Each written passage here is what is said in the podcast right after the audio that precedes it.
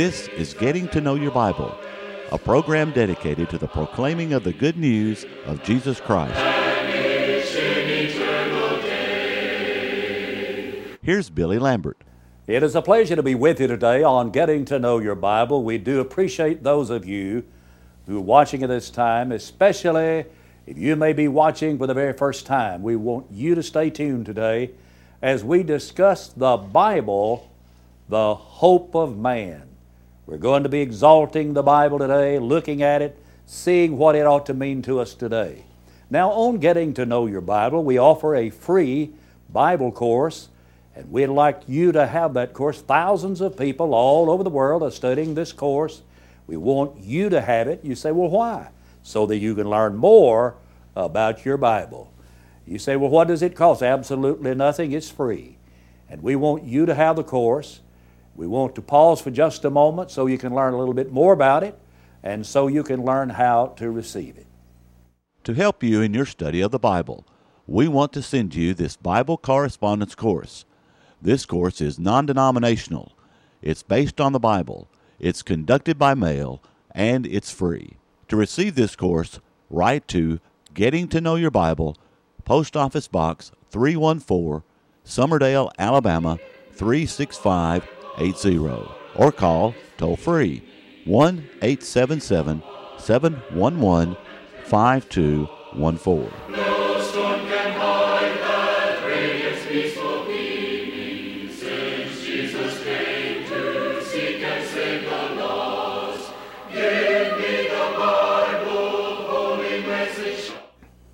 I'm reading now from the 119th Psalm, beginning in verse 97.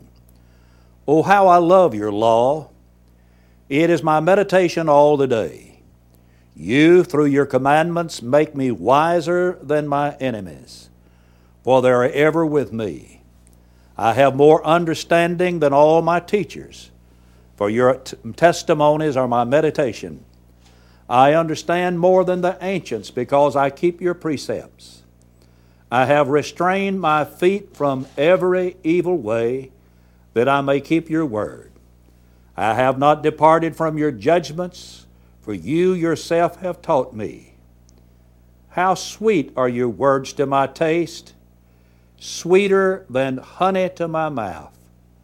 Through your precepts I get understanding, therefore I hate every false way. Without the Bible, man would know very little about himself and very little about God. Without the Bible, there would be no promise of salvation, and there would be no hope of eternal life.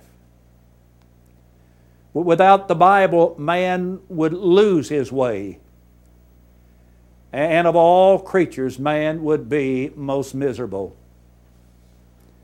Jeremiah said, It is not in man that walketh to direct his steps. God has not left man to stumble blindly in the dark path of his own making.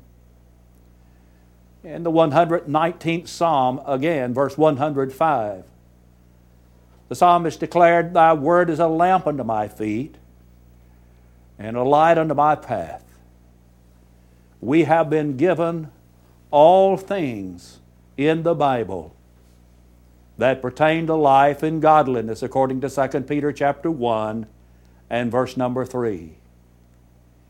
It is in this book called the Bible that we find the hope of man. This is the only piece of literature inspired of God. 2 Timothy chapter 3 verses 16 and 17 read, all Scripture is given by inspiration of God and is profitable for doctrine, for reproof, for correction, for instruction in righteousness, that the man of God may be perfect, thoroughly furnished unto all good works. This is God's book. The Bible is really the breath of God. It is the word inspired means that it is breathed into. And this is the only piece of literature inspired of God. The Bible is the only means of knowing God. In 1 John, the second chapter, and verse 3, the Bible is hereby we do know that we know Him if we keep His commandments. This book is the only means of being drawn to God. John chapter 6, verses 44 and 45. According to James chapter 1, verses 21 to 25, the Bible is the only true mirror of the soul. While James says that a man can look in this book into the perfect law of liberty, and when he looks, it's like looking into a mirror. He sees himself straightway, turns around, and forgets what manner of man he saw. It's the only book like that. That's the mirror of the soul. And this is the only book that will completely furnish one for everything he needs for time and eternity. Paul in 2 Timothy 3 6, 17 said that it will completely furnish a man unto every good work. So in this book lies the hope of man. This is the only book that cannot be destroyed. In 2 Peter chapter 1 verses 24 and 25, the Bible says the word of the Lord it liveth forever. Jesus said, Heaven and earth shall pass away. My word shall not pass away. Matthew 24 35. And this is the only book that will judge us at the last day. John 12 and verse 48. So in this book lies the hope of man. In the power of this book lies the hope of man. Well, what is there about this book that is so powerful? It is the power of God to save a lost world. In Romans, the first chapter and verse 16, Paul wrote, For I am not ashamed of the gospel of Christ, for it is the power of God unto salvation to every one that believeth, to the Jew first and also to the Greek. So there is power in the Bible, power to save our souls. James chapter 1 and verse 18 says, of his own will begat he us with a word of truth. We should be a kind of first fruits of his creatures. Verse 21 says, Wherefore laying apart all filthiness and superfluity of naughtiness and receiveth meekness, the engrafted word which is able to save your soul. So there's power in the Bible to save our souls. That is, when we read it, when we study it, when we believe it, when we obey it, our souls can be saved in 2 Timothy chapter 3, verses 14 and 15.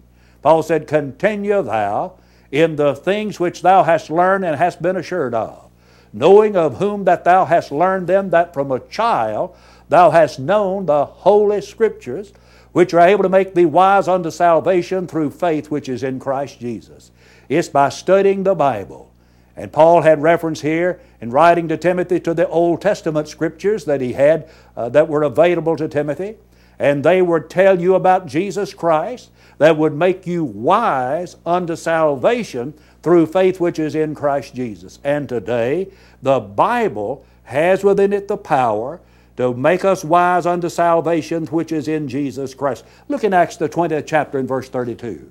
Paul is addressing the elders of the church at Ephesus in a farewell speech, and he says, I commend you to God and the word of His grace which is able to build you up and to give you an inheritance among all them which are sanctified.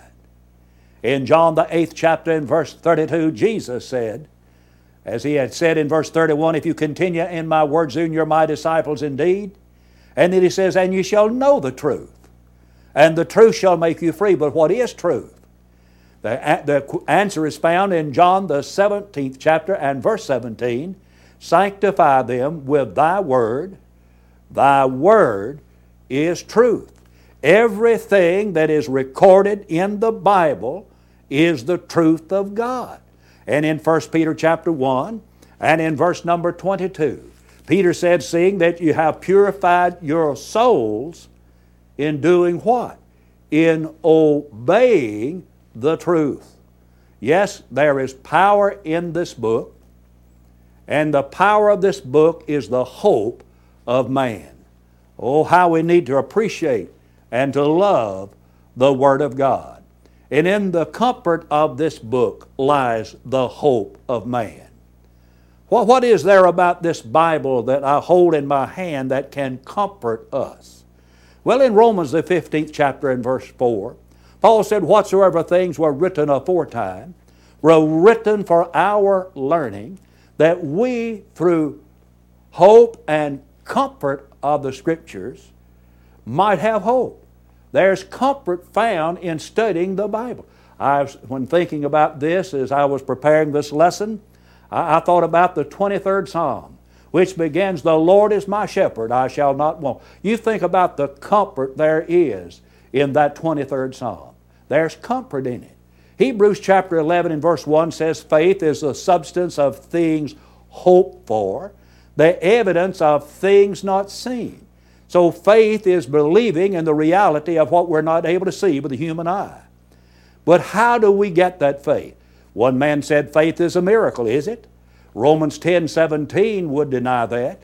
It says faith comes by hearing, and hearing by the Word of God. In John, the 20th chapter, verses 31, 30 and 31, the Bible says, Many other signs truly did Jesus in the presence of his disciples, which are not written in this book. But these are written. These are written. That you may believe that Jesus is the Christ, the Son of the living God, and believing you might have life in his name. So there, the comfort of this book, and in the comfort of this book, lies the hope of man. Without the Bible, man could not know whether or not his citizenship was in heaven. In Philippians, the third chapter, in verse 20, Paul said, Our citizenship is in heaven. But you wouldn't know that if you didn't have the Bible. Without the Bible, you could, would not know whether your calling had been made sure. In 2 Peter chapter 1 and 10, he said, Wherefore the rather, brethren, giving all diligence to make your calling and election sure. Well, if we didn't have the Bible, we couldn't do that. Without the Bible, we would not know whether we or not we were walking in the light. 1 John 1 and says, but 7 says, But if we walk in the light, as He is in the light, we have fellowship one with another, and the blood of Jesus Christ, His Son, cleanseth us from all sin. But you know, if we didn't have the Bible, we would not know that. You see, in the comfort of the book, called the Bible, lies the hope of man. And in the demands of the Bible lies the hope of man. The Bible unstudied is like a gold mine, undiscovered. And our hope lies in the way we handle the Bible. In the book of Revelation, chapter 22, verses 18 and 19, the Bible says, I testify to every man that heareth the words of the prophets of this book. If any man shall add unto the things which are written in this book, I'll add unto him the plagues that are written in this book. If any man shall take away from the words of the book of this prophecy, I will take away his part out of the book of life from the holy city and from the things that are written in this book. That tells me I'm not to add to the book, I'm not to take away from the book. You see, my hope lies in the way I handle the Bible. 2 Timothy 2.15 reads, Study to show thyself approved unto God, a, workman that needeth not to be ashamed, rightly dividing the word of truth. So I'm to handle it properly. I'm to, to rightly divide the Bible. I'm not to add to it, not to take away from it, and I'm to rightly divide it. My hope in the Bible lies in the way that I study the Bible. Do I study the Bible to try to prove what theory that I have in my mind? Or do I study the Bible to learn truth? Do I study the Bible to see if I am being taught truth? In Acts the 17th chapter and verse number 11, the Bible says, These were more noble than those of Thessalonica in that they received the word with all readiness of mind and search the scriptures daily whether those things were so. Now, there are two or three things that we might think about in that one passage. Here were people who received with the Bible with, with an open mind. And these people, in the second place, were studying the Scriptures daily to see if what they were being taught was true. Have you ever done that? Have you ever heard someone teach something and you, you say, Well, I, I don't know whether that's true or not? And have you ever gone to the Bible to see if it's true? Have you ever gone to the Bible to see if what, what this individual is trying to tell you can be found in the pages of the book that I hold in my hand? You see, our hope lies in the way that, that we handle the Bible and the way that we study the Bible. But it also lies in the way that we receive the Bible.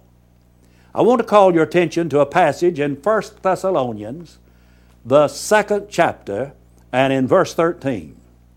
For this reason, we also thank God without ceasing, because when you received the Word of God, which you heard from us, you welcomed it. Now think about that. Well, when you received the Word of God, which you heard from us, you welcomed it. We ought to welcome the Word of God. Now let me continue. Not as the Word of men, but as it is in truth the Word of God, which also effectively works in you who believe. That is a powerful, powerful passage of Scripture. 1 Thessalonians 2 and verse 13. And this shows how our hope can be found in the Bible by the way that we receive the Word of God. He says you welcomed it. You welcomed the Word of God. You weren't offended by. You didn't uh, puff up because of something that you heard from the Word. You welcomed it. Not as the Word of men. We hear a lot from men today. Someone who had a tremendous impact on my life was a gospel preacher by the name of Gus Nichols. Brother Nichols has been dead now for a number of years, but he was one of the most effective preachers that I have ever known. He was a man who knew more about the Bible than anyone that I have ever known. And I recall him saying on many occasions that in our preaching, we need to let God do more of the talking. But then he would say, but nowadays, God can hardly get a word in edgewise. Well, when I hear man preach, I want him to tell me what the Bible says, don't you? And let me read this again.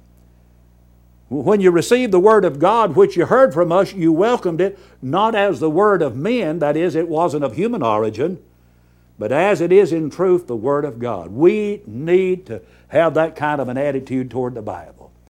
Our hope also lies in the way that uh, our life becomes the gospel. And that's so important. In Philippians, the first chapter, in verse 27, Paul said, Only let your manner of life, only let your conduct be as it becomes the gospel. Now, I want us to stop here and think about that for just a while. There isn't anything that can recommend Jesus more to other people than the way I live. And there isn't anything that will cause people to appreciate the Bible any more, any more than the way my life harmonizes with the book that I hold in my hand. This is important.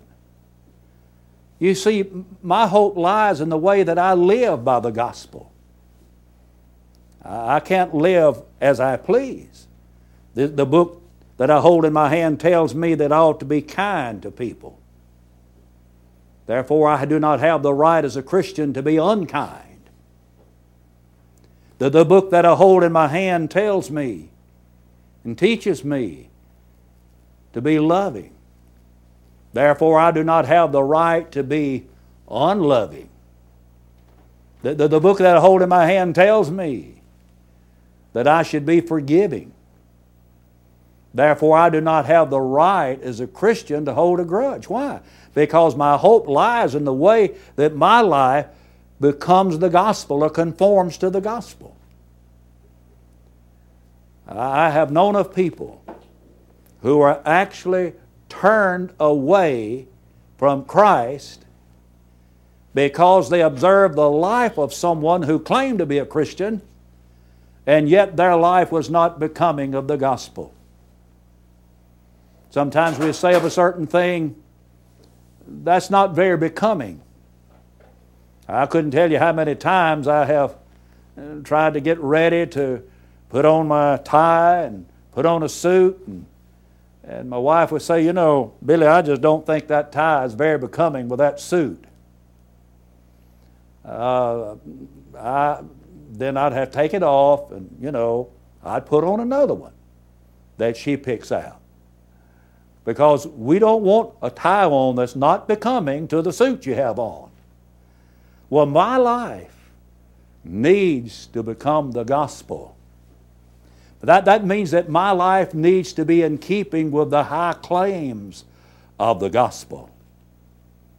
So, so there, the, my hope lies not only in the way I handle the Bible, and the way I study the Bible, and the way I receive the Bible, and the way I observe all things in the Bible, but by the way I live by the Bible. I remember a number of years ago while I was still a student in uh, the old Alabama Christian College, which is now called Faulkner University in Montgomery, Alabama.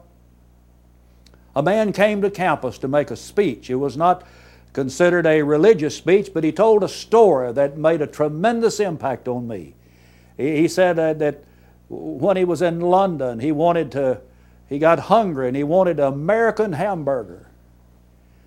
And he asked one of the British policemen where he could find one.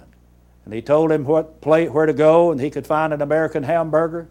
And he said before he got to that place, he saw a man out on the sidewalk walking back and forth with a sign on. There was a placard on the front, placard on the back, and it read, Eat at Joe's place, best food in town.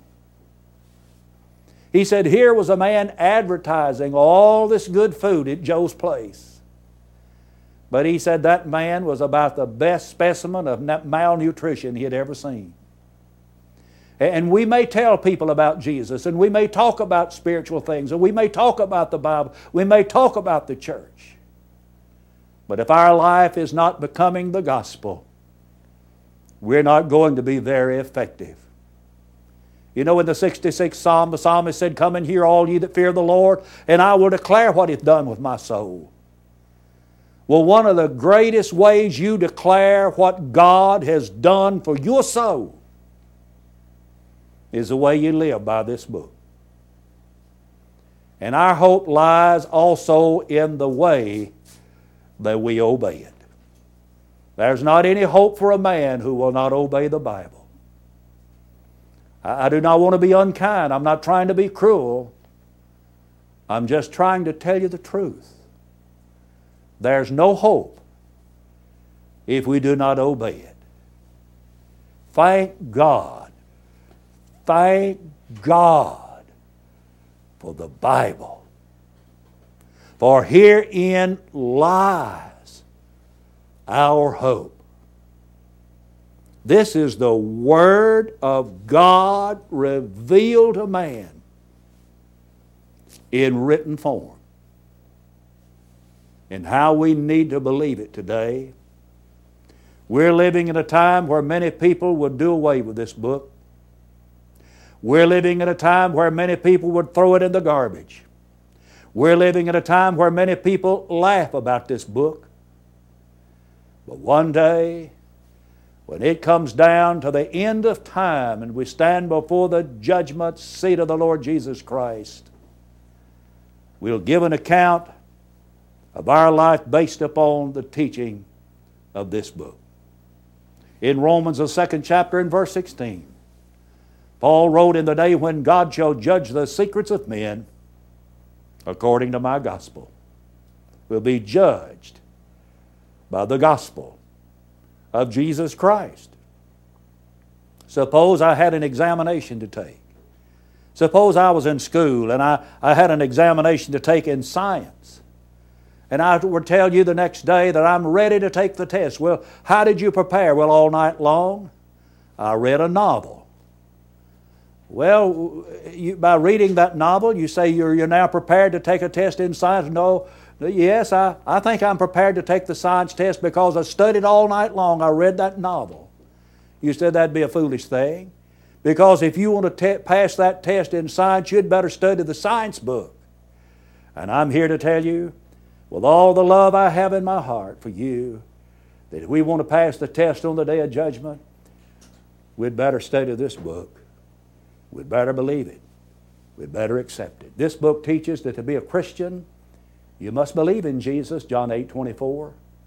This book teaches that to be a Christian, you must repent of your sins, Luke 13 3. This book teaches that to be a Christian, you must be willing to confess in your faith in Jesus, Romans 10, verse 9 and 10. This book teaches that to be a Christian, to be saved as a penitent believer in Christ, you must be baptized. For Jesus said in this book, He that believeth and is baptized shall be saved. Would you not obey Him? Jesus said, If you love me, keep my commandments. Would you obey Him today? I want to thank you for watching today. And in the closing moments, may, my, may I give you a very personal invitation visit the Church of Christ in your community. And also now, before we close, may I urge you to pick up the telephone right now. Call for the free Bible correspondence course. It could be the single greatest thing you've ever done because you see you're going to learn more about the book that is our hope. I want to thank you for watching today.